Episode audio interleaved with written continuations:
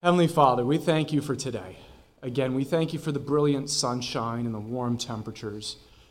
We thank you that you brought us out of the winter months, both physically and uh, in, a, in a lot of different people's lives, spiritually, emotionally, a, uh, a time of darkness for a lot of people.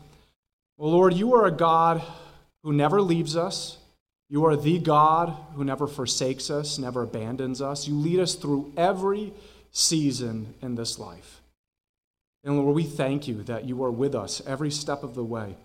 We know we, we never have to fear being alone from you, or you not being with us, you not le- guiding us, you not showing us what to do, you not giving us the courage we need to face every situation. We thank you that you are the living God, you are the true God. You are the God of power and strength. So, Lord, we come before you, we come before your word to hear what you have for us this morning. We pray that you would bury these seeds of truth within us, that they may bear real fruit in our lives. And I pray all these things in Jesus' name. Amen. We've all heard of eating competitions and the lengths that people go to train for such contests. The most famous one is the Nathan's Hot Dog Eating Contest, held every year on the 4th of July on Coney Island. The current record for, for that contest is 76 hot dogs eaten in 10 minutes by Joey Jaws Chestnut, set in 2021. But here are some lesser known and perhaps worse world records held for eating contests. Yasuki Yamaguchi currently holds the record set in 2013 for the fastest time to eat a whole raw onion at 29.56 seconds. Similarly, Patrick Bertoletti currently holds the record he set in 2012 for the most cloves of garlic eaten in one minute at 36 cloves. I don't know how you do. First of all, I don't even know how he even did that. And secondly, I don't want to be anywhere near that guy after he was done. Daniel Gorsk uh, currently holds the world record for the most Big Macs eaten in a lifetime, clocking in at 32,672 Big Macs eaten as of December 31st, 2021. Now, that takes fast food eating to a whole new level. The world record time for chugging a 7 Eleven Slurpee is nine seconds. Whoever did that had to have the worst case of brain freeze that's ever happened. And lastly, the world record for the largest amount of bacon ever consumed in five minutes is 182 slices. Now, that one doesn't sound all that bad to me, right? As impressive and mind boggling as these records are, I don't think anyone can even imagine eating in one sitting the amount of food that Jesus made, out of appear, made appear out of nowhere. What does this tell us about the heart of God? And what does this tell us about how much we can trust Him for our daily needs?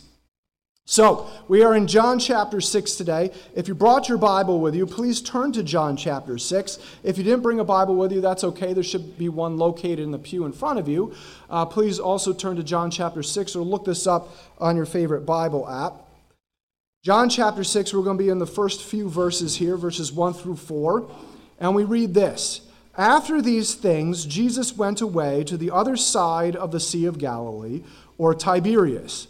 A large crowd followed him because they saw the signs which he was performing on those who were sick. Then Jesus went up on the mountain, and there he sat down with his disciples. Now, the Passover, the feast of the Jews, was near. All right, so let's unpack the setting uh, for us a little bit. Uh, John tells us that this happens after these things, is what he says.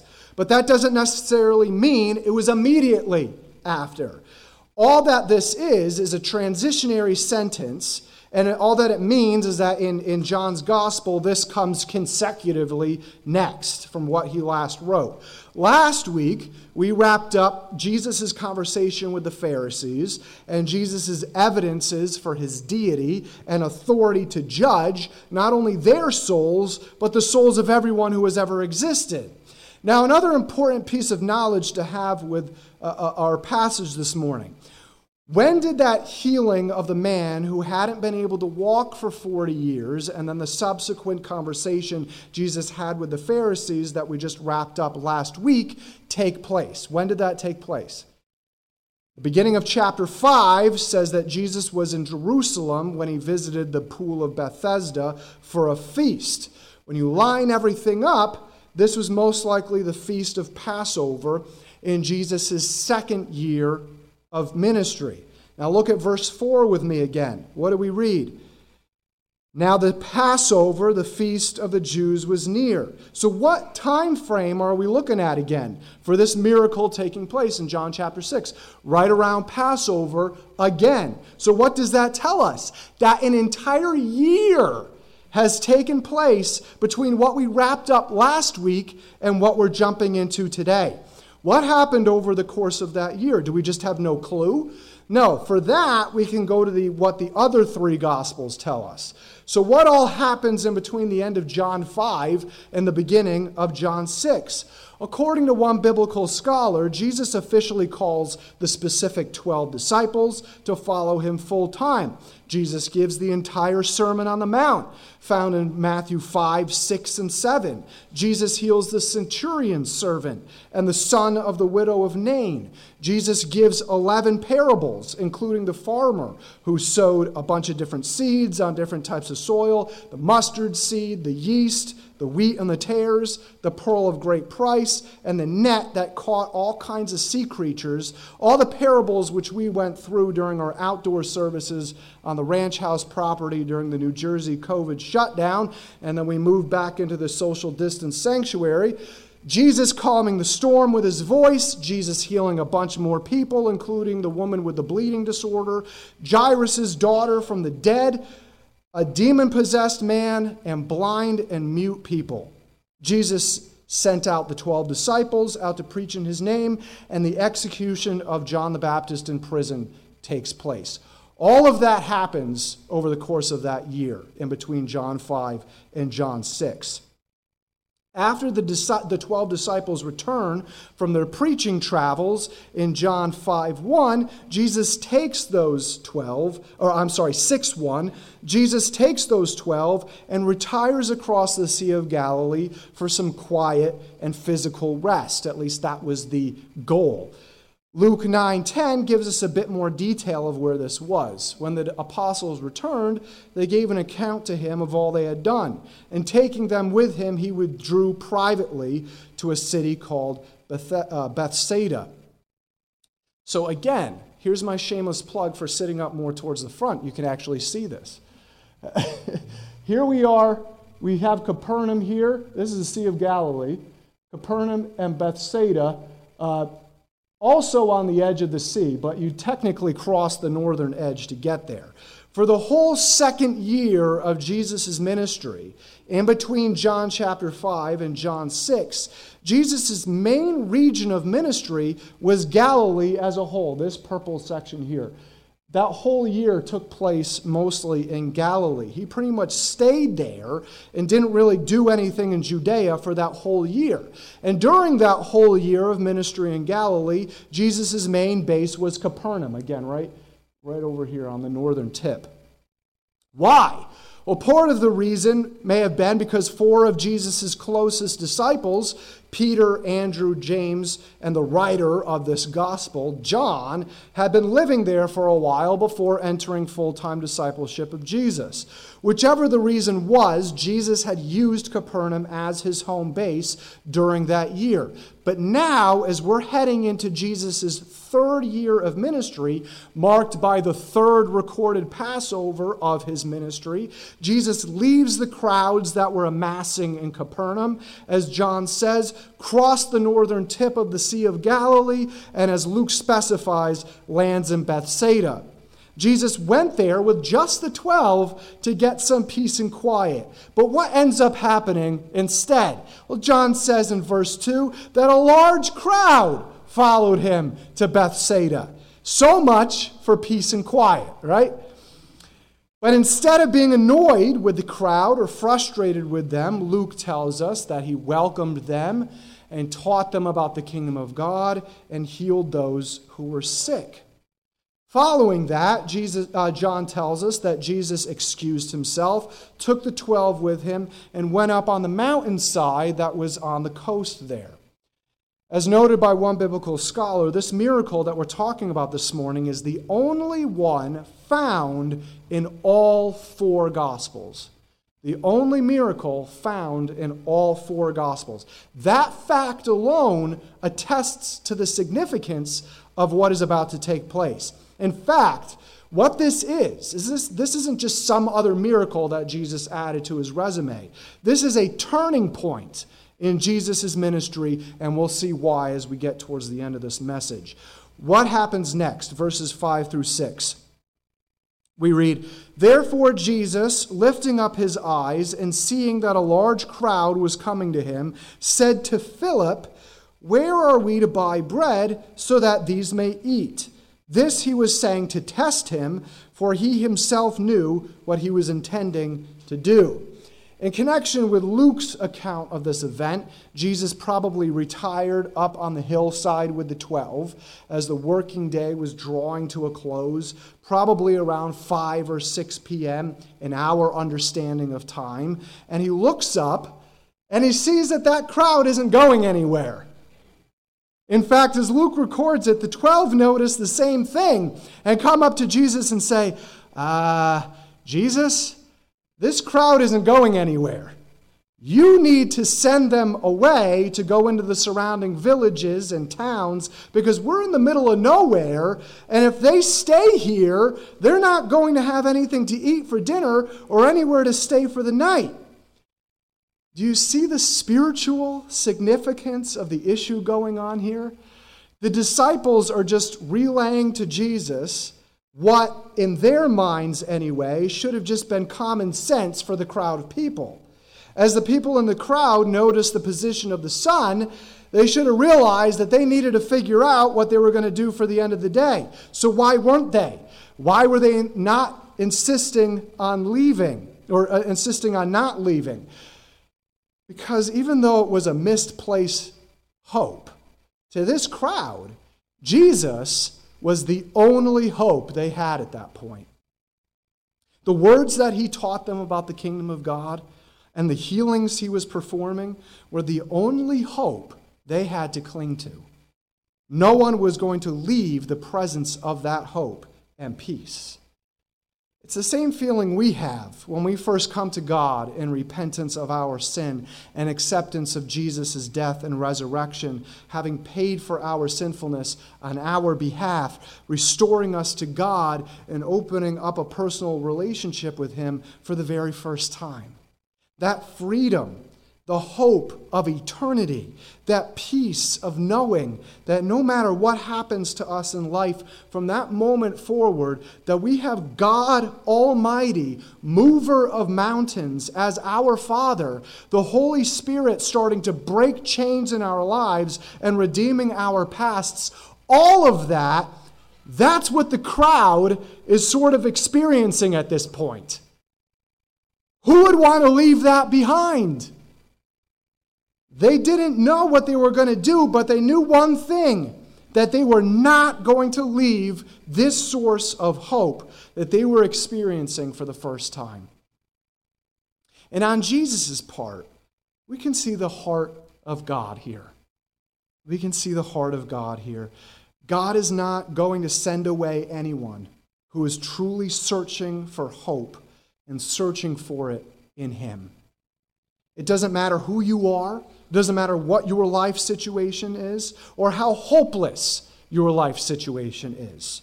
If you come to God in humility and repentance, truly seeking His salvation, His truth, His hope through Jesus, He will always adopt you into His family.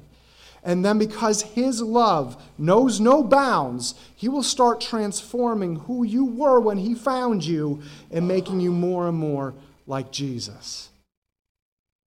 John records that Jesus posed a question to one of the twelve, Philip specifically Where are we going to buy bread for everyone here? Now, why does John record Philip being the one Jesus poses this question to when the other three Gospels don't specifically uh, point to which one of the 12 Jesus poses this to. Have you ever wondered that when you read through this, or maybe you've heard this uh, Bible story before? Why does Jesus ask Philip specifically? There had to be a reason. Why did John record it that way?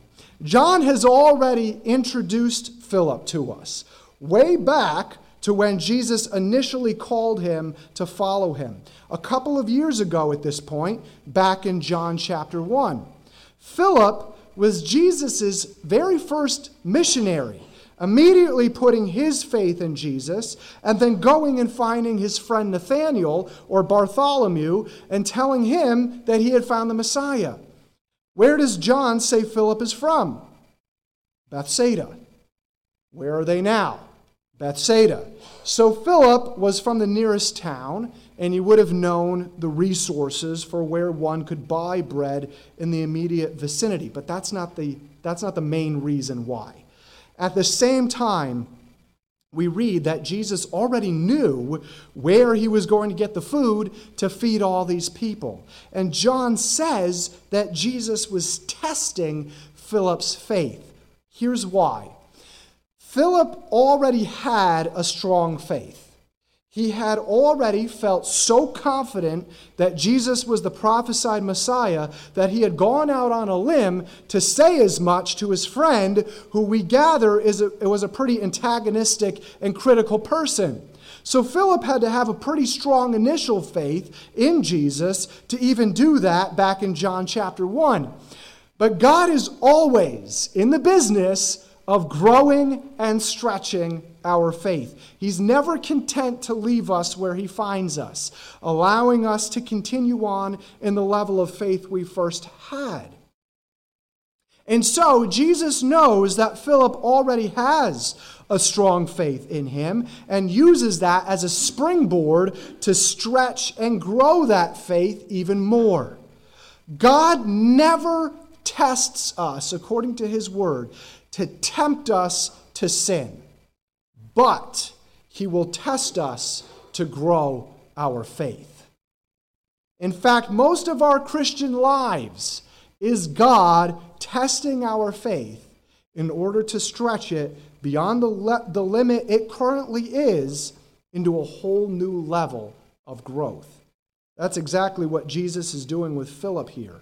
Jesus, uh, Philip answers in a very human way, and in the way Jesus expected. Verse 7 Philip answered him, 200 denarii worth of bread is not sufficient for them, for everyone to receive a little. According to biblical scholarship, one denarius was worth the payment for one day's worth of work. It was enough to buy food for your family for that one day. So 200 denarii was worth roughly eight months' worth of wages. So let's get a better idea of what that would be worth today to understand what Philip is getting at here. The current minimum wage for New Jersey is $13 an hour. One day's worth of work is roughly eight hours per day. That comes out to $104 per day of work, or with a six day work week, $624 a week. Let's consider that there are roughly four weeks per month, so eight months worth of wages today would be close to $20,000 today. In other words, Philip takes one look at the, at the crowd and declares in exasperation even if we had $20,000, which we don't, even that wouldn't be enough to feed this entire crowd, even if we just gave each person just one bite of bread. And even if we had $20,000, there isn't anywhere near enough bread in Beth- Bethsaida to buy the amount necessary. Knowing the currency translation today, we can sense the desperation, we can feel it. We can feel the desperation in Philip's declaration, almost to the point of Jesus, what are you, nuts? I don't know how you can even be thinking about this. Meanwhile, according to one biblical scholar, another one of Jesus' 12 disciples, Andrew, originally one of John the Baptist's disciples from John chapter 1, went and tried to see what they had to work with. Mark 6:38 tells us that Jesus told the disciples to go out into the crowd and see what food there already was. We can surmise that that happened, and while some of the disciples went to go see, that's when Jesus posed Philip his question. So right after that, Andrew returns with this result. Out of the entire crowd, this is all that existed in that entire crowd. Verse 9. There is a lad here who has five barley loaves and two fish. But what are these for so many people? Whereas Jesus posed a question meant to describe the hopelessness of the situation from a financial standpoint to Philip, the task to go determine the earthly resources already there was meant to describe a similar form of hopelessness. No amount of money and no amount of other kinds of resources was anywhere near enough to do what Jesus wanted to do from a human standpoint. Keep that in mind. Jesus knew exactly how he was going to respond.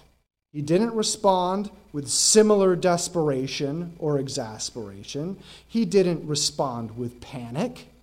He didn't even respond with worry. How does Jesus respond? Verse 10 Jesus said, Have the people sit down. Now there was much grass in the place. So the men sat down, in number about 5,000. Jesus simply told the crowd, who at this point may have even started to stir with worry about what they were going to do, he says, Sit down. Stop all of the worry and sit down. In other words, stop trying to figure it out. Stop worrying about it. Just sit down and trust me. Just sit down and trust me. Here's where we're also told how many people were there in the crowd. But notice what John only records here the number of men who were there. Okay? Did the crowd only consist of men? I am 100% sure not at all. Most certainly not. Surely there were women and children in, there, in that crowd as well. So, really, according to biblical scholarship, there were most likely at least double that with the inclusion of women. And if we include all the children present as well, we could double the figure of both men and women. This wasn't only a crowd of 5,000, we're talking more of a crowd of about 20,000 people here.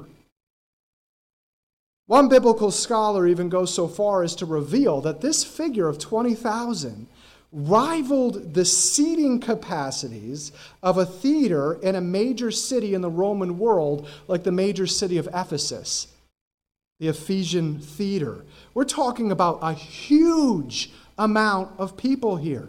No wonder the disciples saw this for truly what it was an impossible situation to feed this gigantic crowd of people. And yet, what does Jesus do? He takes the five loaves of bread and the two small fish, the lunch only originally big enough for a 12 year old boy, and his lunch. And he does what with it? Verses 11 through the beginning part of verse 12. Jesus then took the loaves, and having given thanks, he distributed to those who were seated, likewise also of the fish, as much as they wanted. When they were filled, he said to his disciples, and then we'll, we'll get into that. Notice a couple of important observations about what happened here. What did Jesus first do? He took the food and he thanked God the Father for that food in an impossible situation and what was about to happen.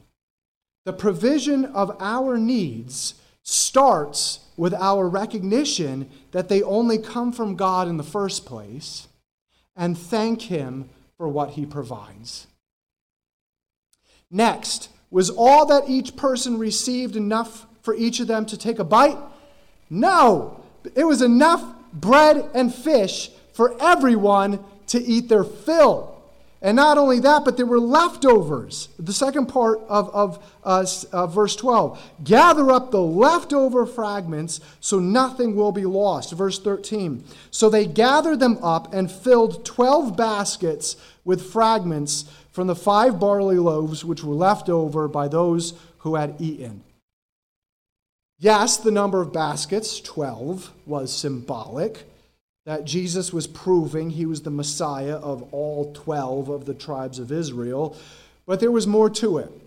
Jesus was showing just how above and beyond he was capable of providing for humanity's needs. He didn't provide just enough to cover the need, which he'll do sometimes, but he provided abundantly more than what was hoped for or dreamed of. The only way that any of what we just read could have happened at all was none other than a providential miracle performed none other than God Himself.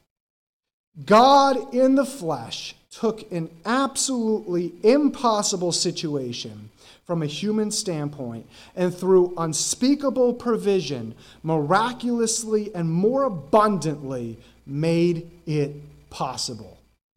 The crowd was so overwhelmed with how miraculous and out of nowhere this was that they declared in verse 14, Therefore, when the people saw the sign which he had performed, they said, This is truly the prophet who is to come into the world. This is somewhat in contrast with the conversation Jesus had John had ended John chapter 5 with between Jesus and the Pharisees if you remember that conversation. In that conversation the Pharisees flat out refused to see what Moses had written in connection with the coming Messiah who would be a prophet like Moses knowing God face to face but on the other hand, the crowd recognized what the Pharisees refused to see that Jesus indeed was that prophesied prophet like Moses. They knew about Moses' prophecy and they saw that that had to be Jesus. However, they still misunderstood what the purpose of Jesus as that prophesied Messiah was supposed to be. We'll get more into this next week. But verse 15 reveals the crowd's messianic fervor, what that was driving them to want to do with Jesus. They wanted to make Jesus the physical and earthly king uh, of Israel right then and there in order to kick out the Romans and reclaim the Jewish kingdom. We'll get more into that misunderstanding and what happens after that next week. Like I said towards the beginning, this event was a turning point in Jesus' earthly ministry. For the whole previous year leading up to this third Passover, as biblical scholarship points out, that was a year of rising popularity for Jesus and his disciples, brought about by Jesus' preaching and miraculous healings of all kinds of physical sicknesses and health conditions. But here, Around the third Passover, at the beginning of Jesus' third year of ministry, the crowd's misunderstanding of Jesus' purpose on earth that time around marked the beginning of this third and last year of opposition for Jesus. Second year was a year of popularity. This third year is opposition for Jesus. What starts out as misunderstanding grows and multiplies into frustration that Jesus is not doing what the Messiah was supposed to be doing in their minds, which erupts eventually into a crowd shouting, Crucify him, crucify him, at the time of the fourth and last Passover of Jesus' earthly ministry. You may be facing, have recently faced, or will be facing an absolutely impossible situation from a human standpoint. It may be a broken relationship. It may be a loved one that's gone down a wrong path. It may be marriage troubles. It may be the loss of a job or a job that pays too little. It may be staring down foreclosure on a house or not making this month's rent. It may be an overwhelmingly strong temptation or addiction that you just can't overcome and you keep falling back into. It may be an intense spiritual attack. It may be an insurmountable depression, anxiety, or other mental or psychological issue. It may be an incurable disease or inoperable health condition. It may be excruciating physical or emotional pain. It may be debilitating fear or worry about life or a specific situation. Or similar to this morning's passage, you may not have enough food to eat. Look at the account we just covered. We were talking about upwards of 20,000 people needing to be fed with very little money, nowhere near enough bread in the entire vicinity, and only a boy's lunch as the only resource. And there was no way this was going to happen from a human standpoint. And that's all the disciples or anyone else could see, think, or think was possible. But yet, see, Jesus had a plan the entire time. He already had a plan even though no one could see it, even though no one could even conceive of it being a plan.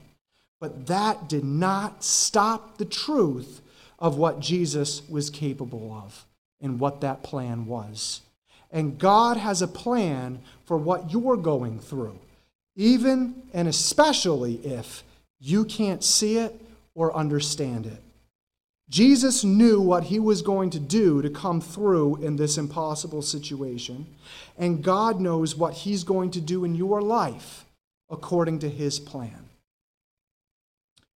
So, if God already knows what he's going to do in our lives according to his plan for his glory, no matter if it makes sense to us or not, then what are we to do? First of all, in every in whatever impossible situation we're facing, the one thing that God does not want us to do is to worry about it or to fear it. The one thing God does not want us to do is to worry about it or to fear it. The Apostle Paul tells us don't worry about anything. That covers everything, doesn't it? Instead, pray about everything. Tell God what you need and thank Him for all He has done. It's very simple. Notice the centrality of gratitude and thankfulness to us presenting our needs and what we're worrying about to God. Jesus thanked God the Father for the little amount of food that was donated at that point before he miraculously started divvying it up to 20,000 people. We present our needs to God, but at the same time, we reflect in gratitude for how God has provided for us and come through for us all the time up to that. It directs our minds and our hearts to what they should be focused on not on the impossible situation, not on the giant that we sang about a few minutes ago, but on the God that can make anything possible. This heart and mind focus is what Jesus refers to in his famous Sermon on the Mount. We, pre- we present our needs to God in faith knowing what we're shown in this morning's passage, that God already knows what He's doing, and God already knows what He's going to do in our lives. As such, these things dominate the thoughts of unbelievers. What are we going to eat? What are we going to wear? What are we going to drink? But your Heavenly Father already knows all your needs. So, what are we to do? Seek the kingdom of God above all else and live righteously, and He will give you everything you need. Very simple. We present our needs to God in prayer and thankfulness for everything He's already given to us and done for us. And then what you, you know what we have to do? we need to leave them there. We need to leave those concerns at the throne of God. We don't come busting back into the throne room right after we say amen, stealing back all those concerns and either trying to figure them out ourselves or spend night after night sleeplessly worrying about them. No, we present them to God and leave them there, knowing that He already knows, that He knows what He's going to do to answer those prayers, and He knows how it's all going to fit together with His plan. Meanwhile, we focus on what God wants us to be focused on seeking the truth of His kingdom and the building of His kingdom in truth and love. Seeking how we can serve Him best with our everyday lives, and seeking how we can live most in accordance with His word, living righteously. We are freed to do that because as Jesus tested Philip and Andrew's faith, in this morning's passage, we know that God uses every trial and every hardship in our lives as opportunities to stretch and grow our faith. Let me tell you something. There is nothing in our lives that God intends for our harm. Absolutely nothing. No, quite the opposite. For as Paul says, we know that God causes everything, and I mean everything to work together for the good of those who love God and are called according to his purpose for them. When we bring our needs and concerns before God and trust him with whatever he deems best for us, our faith growth and spiritual maturity, we are given a supernatural peace that those who don't know Jesus simply cannot manufacture or ever experience for themselves. Right after Paul says to not worry about anything, but bring all of our needs and concerns to God in thankfulness, he says this is, an immediate result. Then you will experience God's peace, which exceeds anything we can understand. His peace will guard your hearts and minds as you live in Christ Jesus. The world is marked by worry, fear, and trying to figure out the solutions to every problem themselves. They have to because they have nobody else to do it for them. Children of God are given the treasure of being children of and serving the God who is abundantly more than capable of moving and creating a possibility out of an impossible situation, who tells us not to worry and to trust Him, and who gives us the peace that exceeds anything we can understand straight from heaven to guard our hearts from failing and our minds from worrying in the power of Christ Jesus. So, Let's live in that treasure. Please pray with me. Heavenly Father, we thank you for this very famous passage about this very famous account. We thank you for all that it teaches us. It teaches us about the heart of you. It teaches us that you will never abandon us. You will always take somebody who is seeking after you, seeking after the truth that can only be found in you. And then when we come to you in humility and repentance, taking Jesus' death and resurrection on our behalf as our only hope for reconciliation to you and eternity in heaven, we know that we are given a tremendous treasure. We are adopted into your family. You become our Heavenly Father. And from that point forward, we don't have to worry about anything. You will take care of everything. All we need to do is trust you. Lord, give us the strength to do just that. Free us from these different worries and fears and concerns that want to keep us chained up and held down. Free us from that. Focus our hearts and minds on the kingdom of God, knowing that you're going to take care of all these things. And when we present our needs and concerns to you, let us do so in thankfulness, remembering everything that you've been doing in our lives up to this point, and then leave them there knowing that you will work everything out according to your good and perfect plan. And then we know, Lord, you will guard our hearts and minds in the power of Christ Jesus. If there's anybody here who is struggling with a worry or fear, I pray that they would surrender that to you and be filled with that eternal peace. And I pray all these things in Jesus' name. Amen. Please stand with me as we transition to coming before the Lord's table at this time.